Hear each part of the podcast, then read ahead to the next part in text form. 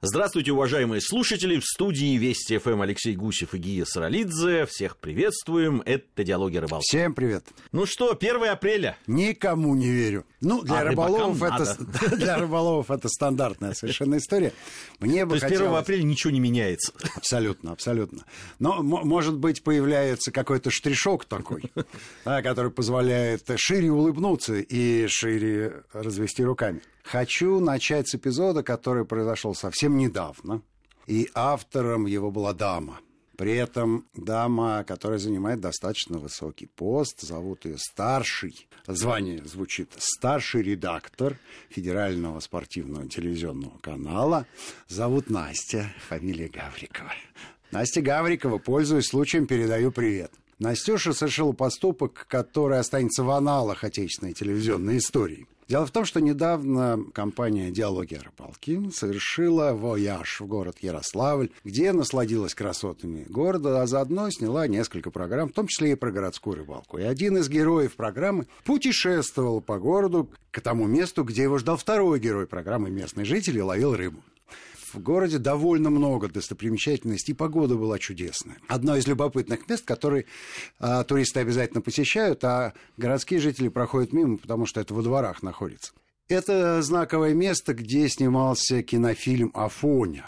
Там находится маленькое одноэтажное здание, на котором, естественно, написано «Пивная», а перед ним скульптурная композиция. Леонов и Куравлев нежно смотрят друг на друга, а за ними а, такой специальный щит где помещена газета соответствующей давности.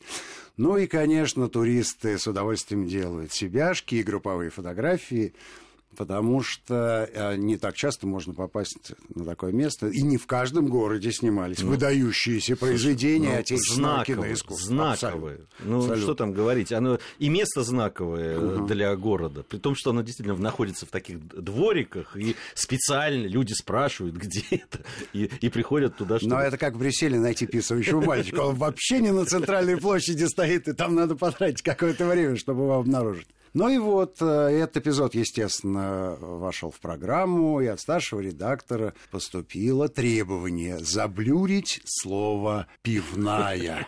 О боже! О боже!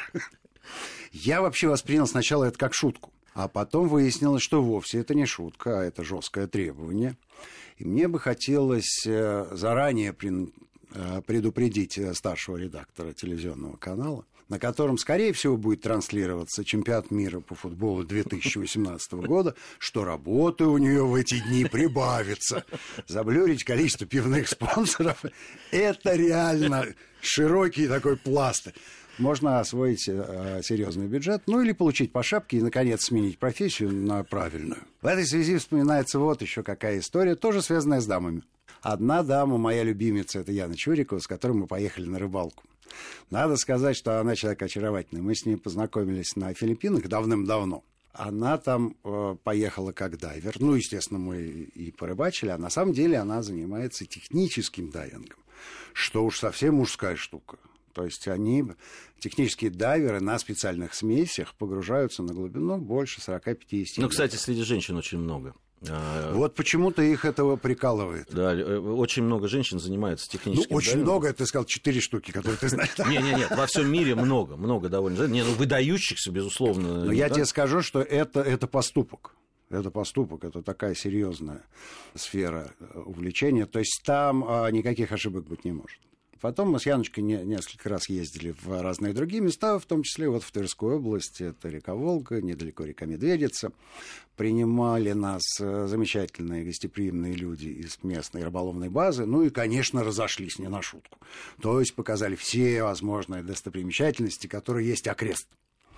В том числе у них есть какая-то заброшенная заимка.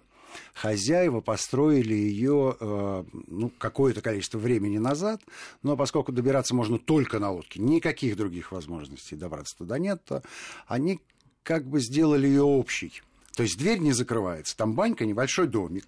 Перед банькой прудик, заросший ряской. То есть э, чистой воды нет, а, а такой, такой ковер зеленый, изумрудный, красивый. Ну и на баньке висит надпись, соответствующая содержанию. Помылся, убери за собой, потом придут люди. И мы с Янкой туда приехали, а рядом а, была другая достопримечательность. Мы посетили эту и поехали. Значит, до следующей, а это пароход. Тот самый пароход, который снимался в фильме Рязанова «Жестокий романс». Опять по фильмам мы пошли, да?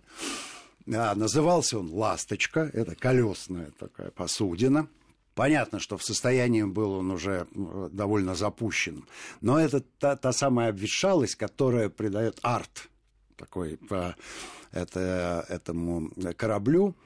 То есть по нему было интересно. Где-то что-то проваленное, где-то что-то проржавело, но, но все равно видно, что он был адаптирован к киношным съемкам, и э, следы вот этого э, былого величия... Э, и пребывание киношников. И пребывание киношников, конечно, осталось. И мы с оператором облазили, значит, этот пароход наснимали во всех ракурсах. И программу я начал с э, замечательного произведения про мохнатого шмеля, который на душистый хмель. И, и такую пасторальку там развел, и полумикшером на этот пароход, вот ровно на тот план, где а, Михалков по, под гитарку с цыганским хором исполняет это произведение, полумикшером наложил на этот пароход получилось так хорошо, так романтично, так пронзительно. Ну, реально произведение хорошее и многим нравится. И потом в закадровом тексте э, сказал, что да, в свое время этот пароход из компании Паратова по имени «Ласточка» рассекал воды Волги. Нынче, ну, судьба пароходов складывается по-разному, и никогда ему больше уже не бороздить просторы великой русской реки. Через день на почту из коммерческой службы телеканала 7 ТВ приходит письмо. Просьба убрать упоминание коммерческой компании Паратова из эфира, либо оплатить, заключив соответствующий договор с коммерческой телевизионной... Это не шутка. Надо было, Михал... на... Надо было пойти с этим к Михалкову, я считаю. Это, это... Ну или к Рязану, он был тогда еще жив. Ну как? Да, это сильно.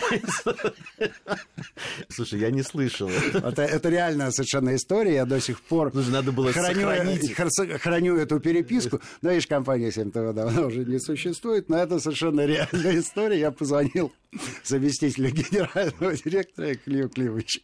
Вот, ну, либо, либо поржешь, либо, либо как-то проведешь работу с сотрудником. Я рассказал, говорит, ладно, не поверю. Я говорю, на тебе переписку. И кинул в копию. Но мы э, несколько лет Несколько лет смеялись, это была расхожая у нас фраза. Чуть что, ну теперь будет заблюрить пивной. Слушай, по поводу э, вообще киношных мест э, в рыболовных программах, ну, понятно, это не только в рыболовных. Э, все путешествующие телевизионщики, которые снимают где-то на выездах, конечно, обожают эти вещи. Так же, как и туристы, собственно. Да, там, конечно. Если ты приезжаешь в Крым, например, да, да. И, ну, ну, ну, не пройтись по местам киношной славы невозможно. Сколько там фильмов снималось, э, великих фильмов. Да. Каждый раз, когда приезжали снимать в Азербайджан, конечно же, находили место, где Миронов ну, а падал. Же? Ну а как же, да. Черт побери. Черт побери. Черт побери, черт побери. Михаил Светлов, Михаил Светлов. Кстати, у нас и в Москве произошел, если ты помнишь, забавнейший эпизод. На самой заре истории диалогов о рыбалке э, мы отправили съемочную группу снимать городскую рыбалку в черте города. Да, сами остались в офисе, и вечером приезжает съемочная группа и показывает кадры по реке. По Москва-реке плывет автомобиль. Что ты думаешь? Эльдар Саныч Рязанов снимал старые клячи. Я, ровно. Я был на этом выезде. Вот. Мы, мы, мы недалеко от Кремля останавливаемся, смотрим, плывет автомобиль. Как повезло, да? Приехали снимать рыбалку, и тут начали. И мы его сняли, да, старые да. клячи. Очень любопытный эпизод, но, но это стечение обстоятельств, я тебе скажу. Просто так э, попасть на съемки. Тем более, что киношники обычно не любят пускать э, посторонние телевизионные Слушай, группы мы, на мы съемки. тоже не любим снимать Да, на свои но- съемки. Но, здесь у них не было возможности оградить, оградить акваторию Москва-реки с тем, Да, чтобы с мостиком мы поснимали, запретить, я да. помню, да. Хороший, симпатичный получился эпизодик. Ну что, я думаю, что надо возвращаться к первому апреля. Ну, по-моему, И мы недалеко ушли. Да. Особенно с Паратовым, который должен был заплатить. Так я не знаю, заплатила или нет. Ты знаешь, он, он, он, он продал же уже Ну к этому да, моменту. Ну, в общем, да, да, со- Уже согласен. не существовало пароходства Согласен. Паратова. Но надо сказать, что рыболовы-то шутят и все остальные 364 дня в году, и, остановить их невозможно. А ты заметил, кстати, что вот анекдоты о рыбаках, они, конечно, существуют, но они не такие смешные, как те истории, Абсолютно которые, которые рыбаки рассказывают там на рыбалке Я тебе так скажу, после что, рыбалки. а, что большинство анекдотов про рыбаков, они, в принципе, взаимозаменяемые. То есть можно поставить туда человека любого другого профиля, а, либо работы, либо отдыха. Чисто рыболовных анекдотов не так много. Ну, типа, доедай червей, пошли домой. Тут, конечно, к шахтерам не приделать.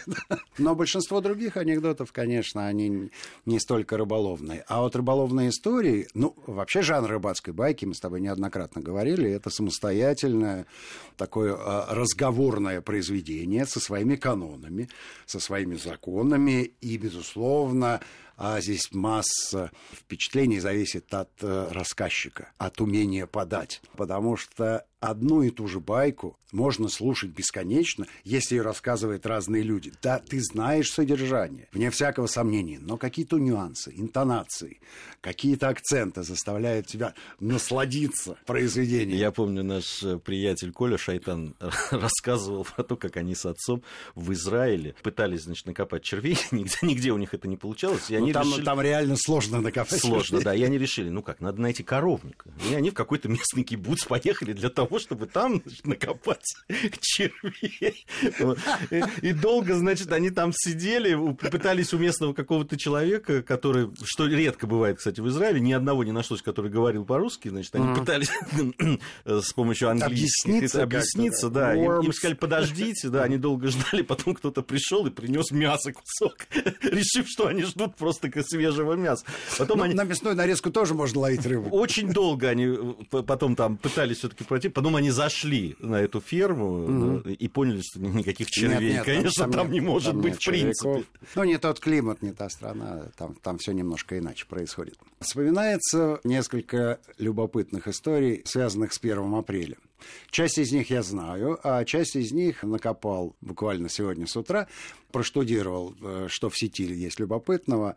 Одна вещь очаровательная, а одна, э, одна, которую я реально знал. Речь идет о розыгрышах первоапрельских в одной из пенсильванских газет какой-то журналист, видимо, с потрясающим чувством юмора, написал заметку относительно того, что в штатах, в штатах Ohio, Нью-Йорк и Пенсильвания запрещено продажа монофильной лески, потому что она вызывает рак у форели. При этом не было сказано, у какой форели. А там есть, как ты знаешь, радужная форель форель ручевая. То есть rainbow trout и brown trout. А, и, конечно, для рыболовов это было шоком. Но американцы вообще обладают э, таким чувством юмора сомнительным. Специфическим. Именно поэтому во вс- во всех ситкомах им специально э, хохот подставляют. То есть это, это знак «ха-ха, улыбнись хотя бы». Но если сильный хохот, то тут уж и самому зрителю надо рассмеяться. И понятно, что местное отделение рыболовное было завалено письмами, и телефон трещал не умолкая, леску стали в э, массовых количествах сдавать рыболовные магазины. Ну, адвокаты шуток не понимают. Разразился небольшой скандал. Через газету было опубликовано извинение.